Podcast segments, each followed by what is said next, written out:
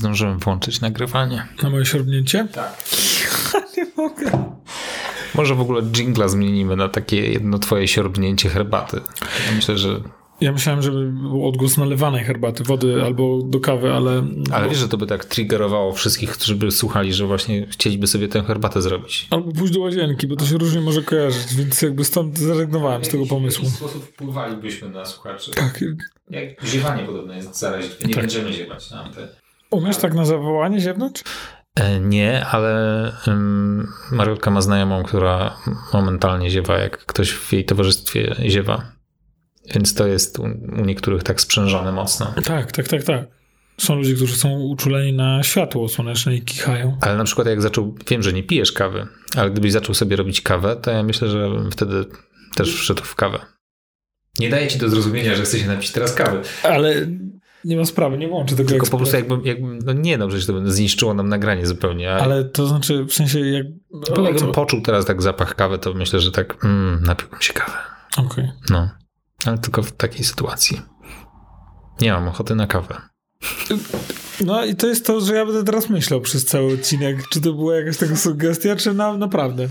Słuchajcie, w tym odcinku mm, witam was bardzo serdecznie, stęskniony za możliwością mówienia do was Michał Krasnopolski. I Grzegorz Sobutka. Myślę, że coś dodasz na mój kanał. Ale ty się bronisz ze swoim charyzmatycznym głosem. Grzegorz jest jedną z najbardziej charyzmatycznych osób, jakie w życiu poznałem do tej pory. Myślę, że jeszcze Daniel Craig, Hugh Jackman i Grzegorz Sobutka. Przepraszam, zamyśliłem się. Możesz powtórzyć? E, Niekoniecznie w tej kolejności. To bardzo miłe, absolutnie lubię, jak dowcipkujesz sobie ze mną, także jakby bardzo, bardzo mi miłe. E, Boję się w naszej kwestii wizualnej tego, że wyjdzie, jak bardzo starzy jesteśmy. Ale my w ogóle nie jesteśmy starzy, oszalałeś? Nasze siwiejące To, że masz... No Jezu, no to nasze brody białe już niedługo. ja uważam, że to dodaje nam uroku. Wiesz? Jedno drugiego nie wyklucza.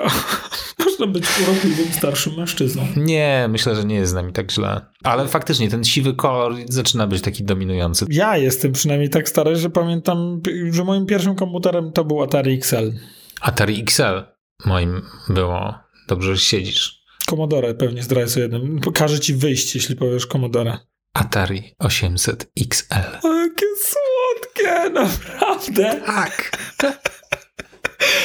Wow. No, przecież to jest moja miłość, bo ja jestem z obozu Atari na maksa. Jak, su- Fantastycznie. jak słyszę, że ktoś jest komodorowcem, to po prostu nóż w kieszeni mi się otwiera. Dla wszystkich tych, którzy jakby no, nie znają tematu, no to niestety Commodore był ciut, lepszy. Był, ale to jakby... Ale, A, był jeszcze ZX Spectrum. Tak, też absolutnie mi nie groziło. Ale ZX Spectrum miało niewiele osób. Nie wiem, czy to wynikało z tego, że to była jakaś tysiąc razy lepsza maszyna. Chyba nie. Ale pamiętam, że to były takie trzy obozy wtedy. No później Amiga się oczywiście pokazała, ale to było lata świetlne później. Tak, no i Amiga była oczywiście jeszcze potężniejsza. Amiga to już w ogóle było, po prostu był kraj wśród, wśród tych komputerków. Programowałeś w bajtku? Nie. Czy w logo? Nie Też pamiętam. nie. Tfu, bajtek to był magazyn. Pomyliło mi się. Logo. Rysowałem w... Był język programowania logo w trzmielu.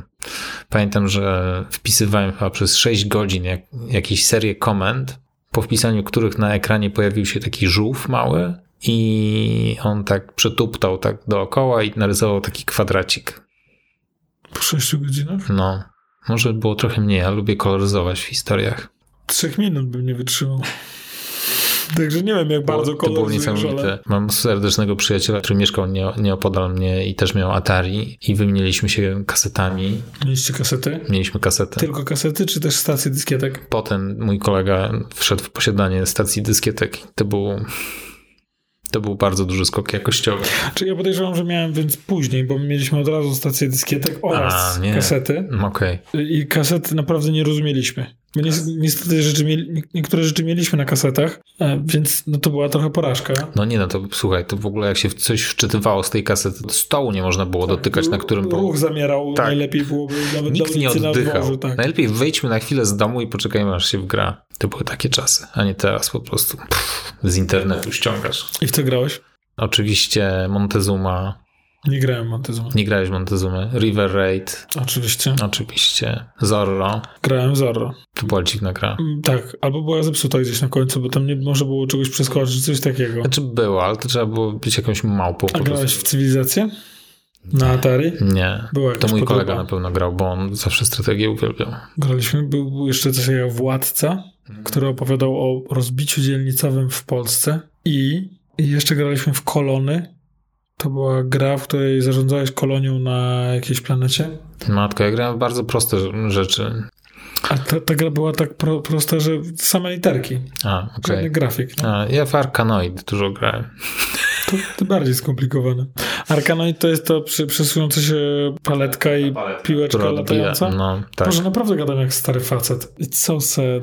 It's not. I teraz e, I to była moja pierwsza styczność. a grałeś we, wła, w, we Władce? Już mówiłem o Władce. Tak, bo tam była nawet katapulta i się katapultą strzelało do muru i trzeba było dobrze wycyrklować, żeby ta katapulta... A grałeś w karate, jakaś taka na, Uwaga, Michał cenzuruje. Nawalanka. na, nawalanka. Próbuję sobie przypomnieć, to się nazywało. Ale coś było z karate. Taka Karate, karate. karate, karate. Karate A, Kid albo coś takiego. Wiesz co, my nie graliśmy w jakieś bi- bijatyki. Mhm. Może było nam joysticków szkoda. Mieliście joysticki czy klawiaturę? Mm, Miałem taki ten podstawowy joystick z czerwonym guziczkiem i taki zielony przycisk na, na tym, na podstawce. na podstawce, no. I Taki... jeden w, w, w, Nie, i żadnego dodatkowego. Ty mówisz o takim już zaawansowanym joysticku, a ja mówię o takim najprostszym z możliwych joysticków. To już ma od czasu. Tak. A miałeś iPoda? iPoda? Miałem Ja iPoda. wiem, że zmieniam temat, ale to nadal retro sprzęt, bo ja nigdy nie miałem iPoda. Miałem iPoda. Z iPodem wiąże się ciekawa historia, którą mogę się podzielić. Mów opowiedz. Jeśli chcesz, bo to może chwilę zająć. Dawaj, Nie wiem, czy mamy czas. Nigdzie się nie śpieszy. Yy, Na początku lat 2000 w Polsce, w Warszawie był chyba tylko jeden salon Apple na Polnej, obok Politechniki. I ja tam często przychodziłem, bo to było jedyne miejsce, gdzie można było zobaczyć jakiś kosztowny sprzęt Apple'owski. I tak można było sobie wejść z ulicy i poklikać i zobaczyć, jak to wszystko działa. I ja przychodziłem tam zdecydowanie zbyt wiele razy. Yy, I w którymś momencie zostałem stamtąd wyproszony przez obsługę.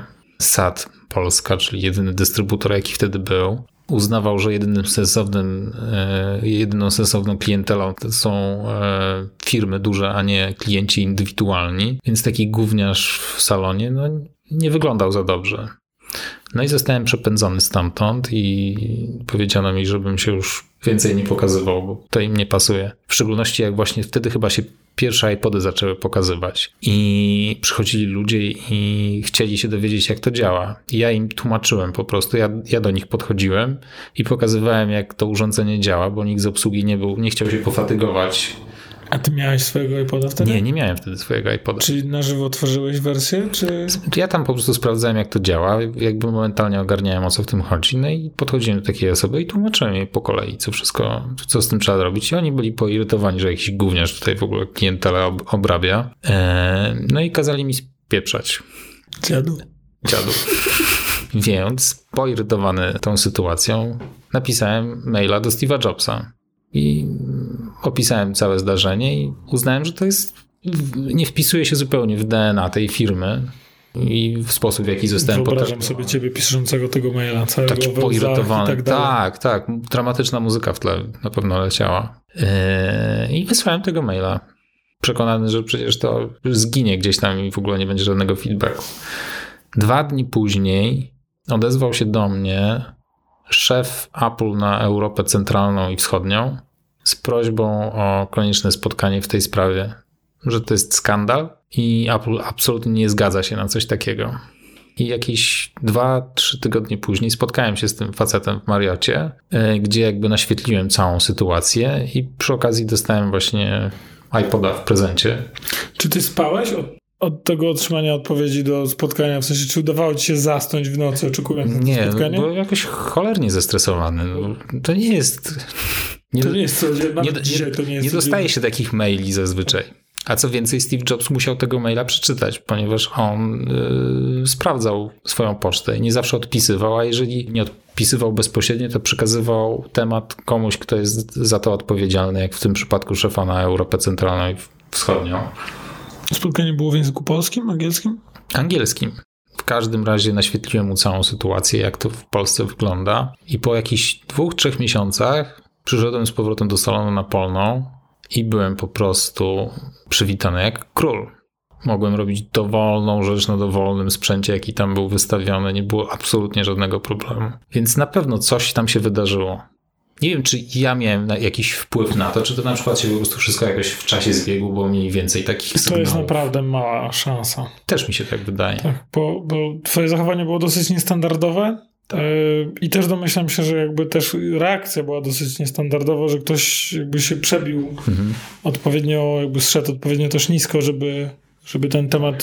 Ja rozumiem dbanie o jakość, jak najbardziej się z tym zgadzam. Natomiast od tego czasu polityka sadu i tych pracowników w salonie na Polnej zmieniła się o 180 stopni. Od tego momentu każdy mógł wejść do salonu i mm, dowiedzieć się wiesz, każdej rzeczy.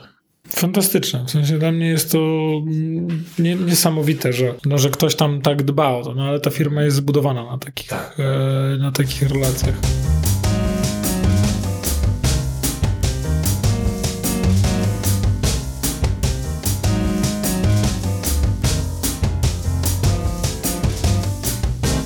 Więc stąd się wziął pierwszy iPod. Taka którego dostałeś w prezencie. Ja miałem zawsze jakiś odtwarzacz MP3, nie akurat nie, nie iPoda. Mhm. No ja pamiętam, że właśnie z kumplem wtedy gadaliśmy, że to jest po prostu niesamowite urządzenie, bo to przenośne dyski na USB, nie wiem czy w ogóle jeszcze wtedy istniały. No, chyba zac- zaczęły się mu pojawiać. To znaczy on miał zwykły mechaniczny dysk. na- Dyski, tak, tak. No, y, iPody też były zwykłymi mecha- mechanicznymi dyskami. Tylko one na początku miały w ogóle Firewire. I miałem wtedy PC-ta i musiałem specjalną kartę z Firewire dokupić, żeby w ogóle tego iPoda podpiąć do... Żeby zrzucać na niego muzykę. żeby wrzucać na niego muzykę. Kartę do komputera. No to były te czasy, kiedy Wi-Fi się do Maców dokupywało, żeby, żeby była sieć Wi-Fi na, na Macu. Tak. No bo teraz to wiadomo, że po prostu wszędzie jest i się tym w ogóle nie przejmujesz. Tak, paradoksalnie teraz bardziej mnie bawią PC-ty, które mają wbudowane Wi-Fi. Zawsze mnie to zaskakiwało. To, że iMac ma jest jakoś dla mnie bardziej naturalne. Ale to, że PC ma na pokładzie, na płycie głównej kartę Wi-Fi, to mnie zawsze jakoś tak zaskakiwało. Dlaczego cię zaskakiwało? Co w tym jest zaskakującego? Wydaje mi się, że to jest jakby. Ja jestem też z czasów, kiedy karta Wi-Fi to była karta też dokupowana do komputera. Czyli osobna część, tak jak karta graficzna, stawiana do, do komputera. Więc yy, potem, jak one zostały odpowiednio zmniejszone i okazało się, że mogą być po USB po prostu, to wydawało mi się, że to jest naturalny kierunek rozwoju. I już tyle. Będzie po prostu zawsze pendrive. Pendrive, tak mówię, żeby każdy zrozumiał urządzenie, które wygląda jak pendrive, podłączone do komputera i dzięki temu komputer ma Wi-Fi. No oczywiście wygodniej, żeby to było już budowane. No tak. Apple było chyba jednym z pierwszych graczy, którzy w ogóle wprowadzili standard y, Wi-Fi do komputerów przenośnych i robili fajne mm, demonstracje podczas prezentacji. Jak Phil Schiller z laptopem zeskakiwał z jakichś pięciu metrów, trzymając laptopa na materac paroma tysiącami Nie, to ludzi. akurat mi umknęło. gdzieś. Umknęło ci. Genialne to było. Z hula hop y, pokazywał, że w żaden sposób y, laptop nie jest podpięty do kabla, bo to były czasy, kiedy trzeba było jakby fizycznie pokazać, że to nie jest jakaś ściema y, marketingowa i łączył się po prostu z jakimś serwisem, z jakąś stroną internetową, bez właśnie żadnego okablowania. Y, I po prostu trzeba było to w ten sposób sprzedać, żeby ludzie skumali, że ta technologia właśnie zaczyna się pojawiać, no bo teraz wiadomo, w ogóle nikt się nie zastanawia nad tym, że ma internet bezprzewodowy w laptopie, no bo to jest standard wszędzie. Ale wtedy to było po prostu coś magicznego. Nie do pomyślenia zupełnie. Tak, to znaczy ja mam, e, wiesz, no, mi się przypomina cała nasza historia, tak już kiedyś opowiadałem, ja zaczynałem od robienia Wi-Fi, no i to było Wi-Fi, które mm, no, w, małej miejscowości o zabudowie domów jednorodzinnych, a nie bloków, no to każdy komputer to antena na dachu od Wi-Fi, kabel antenowy poko- pociągnięty od anteny do komputera i normalnie wkręcany końcówka do, do karty, także dla mnie to tak to naprawdę ja zdaję sobie sprawę, jakie to są wyzwania, żeby, żeby to Wi-Fi działało i tak dalej. No słuchaj, no byliśmy mm, świadkami całej rewolucji e, cyf- Tak. cyfrowej. Od tak telefonów rozmiaru cegły Tak. po, po tele, telefony bardzo małe, po czym znowu w cegły. Przeciągałem kabel do modemu przez całe mieszkanie, żeby, żeby peceta podpiąć do, do internetu. No. Tak, jeszcze modemy śpiewały, wtedy Tak. grały sobie i jeszcze I przychodziły- minuty. I przychodziły rachunki na 700 zł nagle. Ja zapomniałem coś tam wyłączyć. Coś tam, coś tam. No, no. I To 700 bach. Na etapie naszego liceum to chyba Tak, było tak, wtedy tak, tragedie tak. domowe, bo ktoś się nie rozłączył i I jaki to był ten taki złoty numer do Tepsy?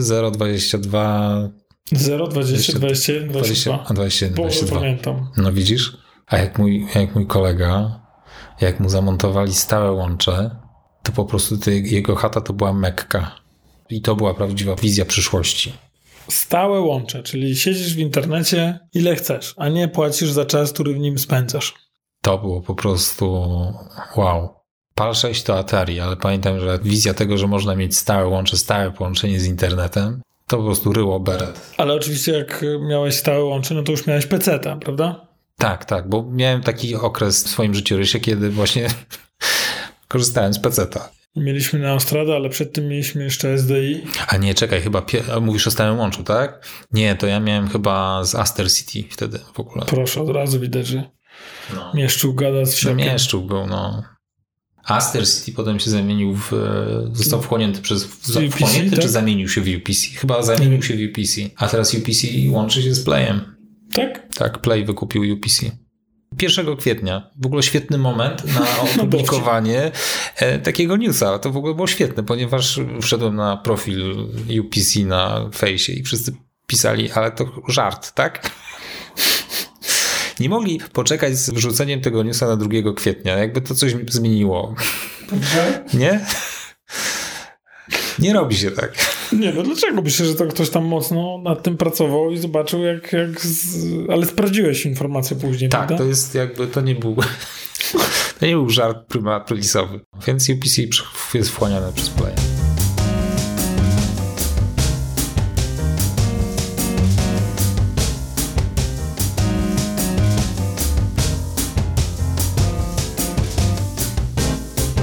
Miałeś Pegasusa u siebie w domu? Miałem Pegasusa i miałem potem Super Nintendo. Nie miałem Pegasusa na własność. Chodziłem do kumpli, grałem. Jakoś Mhm. tak mnie to ominęło. Uważasz się za gracza? Było to jakąś większą częścią twojego życia? Czy... Było. Mhm. Mm, Nie sądzę, żeby, że, że jestem graczem teraz. Ja jestem takim bardzo casualowym. Z Apple Arcade'a czasami sobie coś odpalę. Pokémon Go. Ja chyba wracam do Pokémon Go. Ja mam nadzieję, że wracasz do Pokémon Go, bo ten świat Pokémon Go nie jest taki fajny, jaki był, kiedy ty byłeś jego częścią. Bo, bo jak idę sobie na spacer rano, to mnie ten Wiedźmin już zaczyna nużyć. No ile można. Nie, nie rozwija to. Natomiast jak napisałem sobie skrypcik do rzucania zakręconymi piłkami w Pokémon Go, to, to jakby... Może to wytniemy. Nie, dlaczego? Ja jestem z tego dumny. Tak Dobra. Grzegorz jest po prostu takim polskim hakerem z krwi i kości. Jak można obejść system, to tak. Nie, bo ja idę głównie po to, żeby pójść na spacer. No i bardzo dobrze. No więc jak łapię jakiegoś Pokemona, to wolę go kliknąć dwa razy. A pamiętasz, jak wyjechaliśmy na Mazury? Jak poszliśmy na spacer? To był piękny spacer. Tak. Poszliśmy bez mikrofonów, niestety. Niestety, a nagralibyśmy takie rzeczy. O Jezu, co tam... I w tym we wsi był jeszcze Kowal z Wiedźmina, także to było zupełnie zabawne. Bo był Kowal, we wsi był Kowal, w którym kiedyś był, było miejsce, w którym był Kowal. I w Wiedźminie był Kowal i on to się zgrało i był ten Kowal. Jestem pewien, że nie jesteście w stanie tego zrozumieć. Ja, ja, ja, ja, ja tego nie wytłumaczę. Tego się nie wytłumaczy. Tak. Potem Maki i przez chwilę PC, a potem już permanentnie w ten ekosystem. No i miałem PC-ta, miałem e, potem laptopa IBM-a, mm, ThinkPada, bardzo z niego zadowolony byłem. No i potem e, laptopa miałem chyba jednego PC-towego i zaraz, e, zaraz Maki. Miałeś jakiegoś, e, jakiś odtwarzacz CD? Odtwarzacza CD nie, miałem MP3. A, W czyli sensie to już od razu jakby poziom e, wyżej. Tak, Okej. tak jakoś tak e, mm, tak jak znajomi mieli odtwarzacze CD, to one były strasznie niestabilne. Mhm. W sensie to, że tam... Tam były takie bufory zrobione, że jakby mm, piosenka się buforowała odpowiednio, bo wiadomo, że coś trzęsiesz tym urządzeniem i tam zarywa. To jest taki przy, przypadek technologii, która prawdopodobnie nie powinna mieć miejsca. W zasadzie po, powinno się raczej nie używać płyt CD do tego, żeby coś odtwarzać w ruchu. Ale wracając do takich przełomowych momentów właśnie, to MP3 przecież. Jak tak. pierwszy raz znajomy przyniósł jakieś kilka MP3, to ja cały czas odsłuchiwałem w kółko tych kilka utworów i, i nie byłem w stanie uwierzyć, jak to mało miejsca zajmuje. To był jeden, jedno z tych wielkich, epickich wydarzeń. Tak. Co pozwoliło, żeby iPod miał na pokładzie tysiąc Parę tysięcy, czy tam kawałków. tysiąc. Oni nawet tak. chyba reklamowali. Thousand songs, wersję, tak. że tysiąc, tak, tysiąc mm, piosenek w, twoim, w twojej kieszeni. I nawet jakby bardzo ważne było to, że mieści się właśnie w kieszeni, tak? Czyli, że ta, ta forma była na tyle mała, bo pamiętajmy, że, że że iPod nie był małą rzeczą, no ale na tyle małą, żeby mógł się zmieścić w, no, do kieszeni. konkurencyjnych rozwiązań był kuriozalnie mały. Tak. A iPod nawet w tej, tej pierwszej wersji to on był bardzo kompaktowy w porównaniu z dowolnym innym rozwiązaniem, jakie było wtedy na rynku. Tak, i to był cud inżynierii, inżynierii, która go tam stworzyła. Chodzi taka informacja, nie wiem na ile jest prawdziwa, że Jobs wrzucił jeden z iPodów do, y, do akwarium i zaczęły się z niego wydobywać bąbelki powietrza i on mówi, nadal można go zrobić mniejszym. Skoro to powietrze tam jest, to znaczy, że jest jeszcze miejsce. Nie wiem, czy to prawdziwe. ale, ale historia jest niezła. No. Swoją drogą oni już poszli na Apple sunie z miniaturyzacji urządzeń i dla mnie takim momentem, w którym przegięli trochę w jedną stronę, to był iPod Shuffle, który był tak mały, że nie było nim żadnego wyświetlacza. Tak. I jakby jego największym atutem było to, że można włączyć czas odtwarzania opcję shuffle, czyli pomieszania utworów. Czyli jakby zrobili z niczego atut, tak naprawdę. Każde urządzenie miało shuffle. To nie było jakąś cechą wyróżniającą iPod shuffle. No ale pojawiło się takie urządzenie i całkiem sporo osób sobie to kupowało. Tak, i to jest y, też potem był jeszcze iPod Nano. Ale iPod Nano miał chyba wyświetlacz mały. Czy nie miał? No nie będziemy sprawdzać teraz, żeby umówiliśmy się, że nie będziemy podczas nagrania wchodzili w te wszystkie przeglądarki i, i zajmowali się. Więc teraz obydwoje trzymamy się za własne ręce, żeby, żeby tego nie sprawdzić. Moja znajoma miała iPoda Nano i była w nim zakochana do tego stopnia, że chyba go nawet czasami nosiła jako spinkę do włosów. Był taki mały tyci, więc... iPody były przegenialne i w którymś momencie naprawdę bardzo dużo ludzi zaczęło mieć iPody. Na ulicach białe, białe słuchawki. słuchawki. Tak. I to był ten przełomowy moment tak naprawdę, bo to weszło jakby do języka mody. Tak, no Apple zdobyło e, swoją pozycję na początku właśnie dzięki, e, dzięki iPodowi, mhm. który poszedł bardzo, bardzo szeroko. Bardzo dużo odbiorców miał i sławne są też słowa Steve'a Jobsa, że pirat, a nawiązując do właśnie kwestii mp to po prostu źle obsłużony klient. Czyli osoba, która nie jest w stanie sobie łatwo kupić yy, treści i piratuje muzykę. No i na przykład w momencie, w którym pojawił się Spotify, ja myślę, że bardzo sporo osób w Polsce przestało piracić. Tak. Po co? Za, tak, za, za, mając za darmo za reklamy, albo nawet płacąc tak. 30 zł miesięcznie, to jest ten próg bólu, który mówi absolutnie już nie chce mi się tu nic pobierać, ściągać i tak dalej. Także no ja pamiętam, no nie żebym się chciał jakoś tutaj na łamach przyznawać specjalnie do jakiegoś piracenia, ale piraciłem. Ja nie, y, jakby nigdy nie piraciłem nic, y, do tego stopnia, że jak na przykład chciałem posłuchać muzyki, to szedłem sobie po prostu pośpiewać. Śpiewałem sobie i już mi to wystarczało. Piękne, piękne. A ja nie słyszałem Grzegorza śpiewającego, ale jestem w stanie sobie wyobrazić, że to jest. Od czasu Spotify'a nie śpiewam. Wspaniałe doświadczenie. Gosia powiedziała mi, już mamy muzykę, już nie musisz śpiewać. Ja mam słuch po mojej mamie. Moja mama nie, nie ma pierwszy poziom więc... słuchu. Okay. Wie, kiedy grają. Do tego stopnia, że jak zaczęliśmy dorastać z bratem i słuchać y, nagrane kołysanki, to mogliśmy je słuchać tak w zasadzie po raz pierwszy, bo Po, po, pozdrawiam twoją mamę. Skorzystam z okazji. Tak, także jakby mam, mam, mam tolerancję na, okay. na, na dźwięki bardzo fajnie, różne. Fajnie, fajnie. Ale masz dużo tolerancji w sobie na różne rzeczy. Tak mi się wydaje. Też mi się tak wydaje. Staram się. Jesteś bardzo tolerancyjny. Czytałeś gazety o grach komputerowych? Oczywiście. Secret Se Service? Secret Service, Gambler. I Top Secret było Top i Secret, Secret Service. Secret Service, tak. Secret Service był później chyba. Czy Top Secret był wcześniej?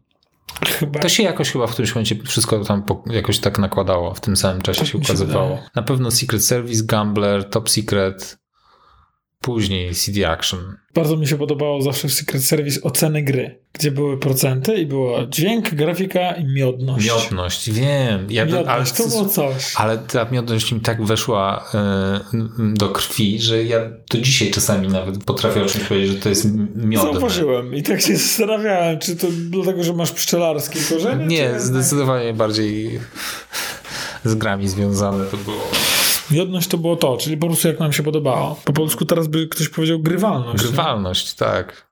Ale no, to było genialne I to było czasy. w procentach, nie? Te, te oceny. Każda z tych no tak. było tam 70% dźwięku, 80% grafiki, ale za to 95% miodności. Tak, i na przykład grafika w ogóle super, tam właśnie 90% miodność, 40%. Redaktor tam po prostu wkurzony. To były czasy. No. Na PC od którego systemu zaczynałeś przygodę? Od 95. Mm, mhm. E, natomiast e, gdzieś się obijało jeszcze 3.1. 3.1. Ale, ale już tak jakby jak już miałem swój, to miałem 95. 3.1 pamiętam jeszcze w szkole chyba było. I tam Wolfenstein 3D i tak, tak dalej. Tak, tak, tak. A potem już po prostu Windows 95 i developers, developers, developers. nastała epoka Microsoftu. I tak naprawdę dobrze, że ten Windows powstał, bo...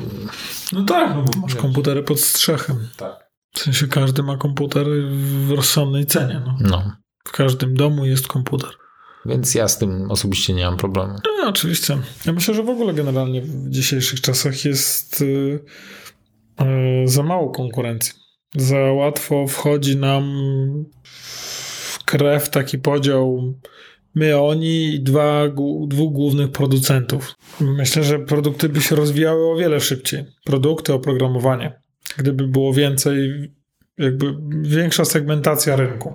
Ja w którymś momencie kupiłem sobie bardzo fajny zegarek. Pebble Watch się nazywał. Pebble. I to była kamyczek. Prawda? Kamyczek. I oni na Kickstarterze zaistnieli w ogóle i poprzez Kickstarter rozkręcili cały biznes. I to były bardzo fajne zegarki, bo miały e, wyświetlacz e-ink więc przy Co oznacza? Że trzymał baterię chyba przez bardzo długo. Nie pamiętam dokładnie ile to było, ale nie współmiernie więcej niż teraz Apple Watch trzymał. Żaden... Mhm, czyli w dniach trzymał, a W dniach. To, w ty... to było raczej chyba kwestia ty... tygodnia, jeżeli nie dwóch tygodni. Mhm. No dużo w każdym razie. No i oni już oczywiście od dawna nie istnieją, no bo nie mieli prawa bytu w towarzystwie takich monolitów, jakimi są właśnie Apple, tudzież Samsung to po prostu nie miało sensu zupełnie. To była, wiadomo, że to była kwestia czasu, aż po prostu wyparują z rynku zupełnie.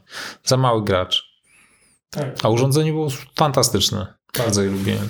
Tak, dlatego ja właśnie jak za każdym razem, kiedy słyszę jakieś newsy o tym, że komisja jakaś tam e, dobiera się do, do skóry i każe, nie wiem, otwierać Apple'owi płatności na przykład, e, albo możliwość instalacji aplikacji firm trzecich, albo, no nie wiem, Google zaczyna cisnąć y, na Apple na to, żeby otworzyć y, y, protokół iMessage, żeby był ogólnodostępny.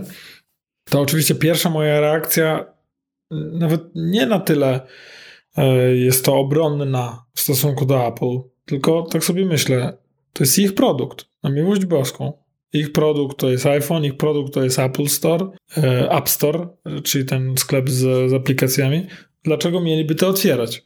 Ale z drugiej strony, przy takich rozmiarach producentów, absolutnie nikt inny nie wejdzie w ten rynek. Tak jak powiedziałeś, no ten Pebble nie mógł się wbić. Gdyby, no to bardzo skracam, ale gdyby można było na nim otwierać iMessage, gdyby on mógł jakoś istnieć w ekosystemie Apple, być może byłoby mu łatwiej zaistnieć. No tak, a bardzo duże ograniczenia były na tej platformie, właśnie wynikające z tego, że Apple jest zamkniętym ekosystemem i te powiadomienia, no, wiesz, to było przekierowywanie tych podstawowych powiadomień, jakie wyskakują ci na zablokowanym ekranie. Jakby do tego się sprowadzały możliwości tego, tego zegarka. Tak, no i niestety jakby to zupełnie wycina jakby możliwość współpracy i rozwinięcia jakichś funkcji dla, dla, dla telefonu, bo, bo jesteś po prostu małym wglądem w ekran. Tak, tyle, jakby nawet nic tam szczególnego nie zrobisz. Także no, no, no niestety jakby to mm, z jednej strony powoduje to pewien taki problem w rozwoju, ale z drugiej strony te firmy, które tak są, takimi są monolitami, mają takie zapasy finansów. Dzięki temu są w stanie naprawdę dobrze rozwijać swoje produkty, no bo ten, te pieniądze na badania mają gigantyczne.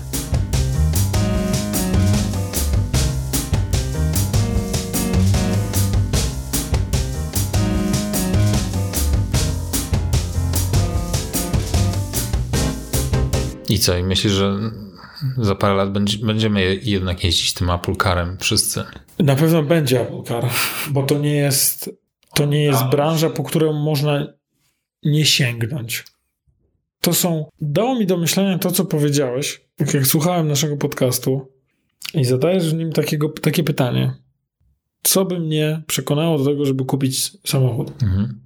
No to mi dało do myślenia. Hej, w zasadzie bardzo dużo ludzi nie zmienia samochodów, bo mają samochody, z których są zadowoleni. Co trzeba byłoby zrobić, żeby ich zachęcić do tego, żeby kupili nowy produkt? To oczywiście nie jest zdrowe dla naszej planety. To na razie zostawmy, żadna firma tak naprawdę się nie kieruje dobrem planety, tylko przychodem. Jeżeli zostanie wymyślona funkcja, która absolutnie sprzedaje i zachęca do do, sprzedaje ten produkt, zachęca do jego kupna, to wyobraź sobie, jakie to są pieniądze w wymianę 10% samochodów na świecie, które zrobi jedna firma. No. Apple czy Tesla jest w stanie to zrobić. W sensie, jeżeli by im się udało mm, nawet na rynek amerykański na początek zrobić samo jeżdżący samochód, to to jest deal breaker. To jest absolutnie przekonywujący Wyobrażasz sobie, że ty jakby nie zmieniamy plany, potrzebujesz samochodu i dzwonisz po samochód i twój samochód sam podjeżdża po ciebie i jest tutaj za 20 minut? Znaczy ja tak widzę, że to będzie wyglądać za 50 lat. Tak, w technologii jest tak, że jak ktoś mówi za 20 lat, to znaczy już święte nigdy. Zasadzie, to znaczy, że nie wiemy, jak coś tak, zrobić. Ale że, no, że to za 50 to po prostu mur bank, to tak będzie wyglądać. Kiedy to faktycznie zostanie e, wdrażane, bo dopieszczenie tego bezpieczeństwa, żeby to było jeszcze bardziej nie, niezawodne i żeby lepiej te systemy interpretowały to, co się dzieje na drodze, bo to jeszcze cały czas tam kwiczy trochę. Tak, tak. Jakby działa coraz lepiej. A przy 100 km na godzinę, no, jeżeli się tak. pomyliłeś w ocenie tego, czy to, co jest przed tobą jest ciężarówką, czy zachodzącym słońcem, tak. może być końcem życia dla twoich pasażerów. Tak. Dlatego tutaj to jest w dużej mierze oprogramowanie. Wydaje mi się, że bardziej oprogramowanie niż yy, hardware. Że to jest kwestia tego, że on dobrze interpretował to, co widzi. To jest tylko i wyłącznie mm, oprogramowanie, chociaż są takie momenty, że jak wgłębiam się w tematy sztucznej inteligencji, to w zasadzie okazuje się, że nie, absolutnie nie mamy pojęcia, jak to zrobić. W sensie, że, że to jest zbyt skomplikowane dla nas. A jak wsiądziemy do Apple Cara w okularach Apple'a, to rozumiem, że w okularach Apple'a automatycznie będą się wyłączały wszystkie usługi. No tak, na pewno. I jakby będą przekierowywane na ekran. E, nie, w ogóle, bo nie możesz ich używać, pojedziesz samochodem. No, albo, nie wiem, no czekaj, to będą okulary, więc będą mieli sporo takich rzeczy do rozkminienia. Pewnie już. Wiesz... Skoro tego dotknąłeś, to na pewno polecam. E, takie ustawienie prowadzę na iPhone'ie dla wszystkich użytkowników iPhone'ów, że samochód przedstawia się jako samochód, jako urządzenie Bluetooth samochód. Więc jeżeli macie na pokładzie samochodu Bluetooth, z którym się łączycie, że puszczę sobie muzykę czy coś takiego, to znaczy, że wasz iPhone jest w stanie wiedzieć, że wsiedliście do samochodu. I wtedy on może przechodzić w inny tryb, prowadza i wtedy wycisza połączenia do was i tak dalej. I bardzo polecam tą funkcję, mhm. bo to wygląda z drugiej strony tak, że jak ktoś dzwoni do takiej osoby, która jedzie samochodem, która teraz jedzie samochodem, to ta osoba dostaje informację. Jadę teraz samochodem, jestem zajęty od dzwonię jak skończę i że właściciel iPhone'a zostanie poinformowany o tym, że ktoś dzwonił dopiero jak skończy jechać. I jest tam chyba fragment o tym, że jak bardzo ci zależy, to zadzwoń jeszcze raz. I chyba za drugim albo trzecim razem można się przebić przez ten y, filtr. Hmm. Czyli jakby, że, jeżeli komuś zależy naprawdę, to można się przebić. Natomiast to naprawdę jest bardzo zdrowe no, dla zdrowia i życia, hmm. żeby tak sobie to ustawić. Także polecam. I to ma jeszcze drugi efekt, skoro mogę już wejść w, w ten temat, że jeżeli to jest wasz samochód, mm, to jak się z nim rozłączacie, to iPhone jest w stanie zapisywać, gdzie zaparkowaliście. Po prostu sobie zapisuje wtedy pozycję swoją w momencie, kiedy się rozłączał z telefonem, e, telef kiedy telefon rozłączał się z samochodem. Więc zawsze w mapach yy, iPhone'a możecie znaleźć miejsce, w którym zostawiliście samochód. Na parkingach bardzo przydatna rzecz. Polecam. I pytanie jest, ile jeszcze takich fajnych technologii można wsadzić yy, do samochodu? To będzie dla mnie coś w stylu, jak do Apple Watcha są paski robione. I oni opatentowali ten banalny system wymiany tych pasków. Tak, albo coś takiego jak, jak ekran od iPhone'a.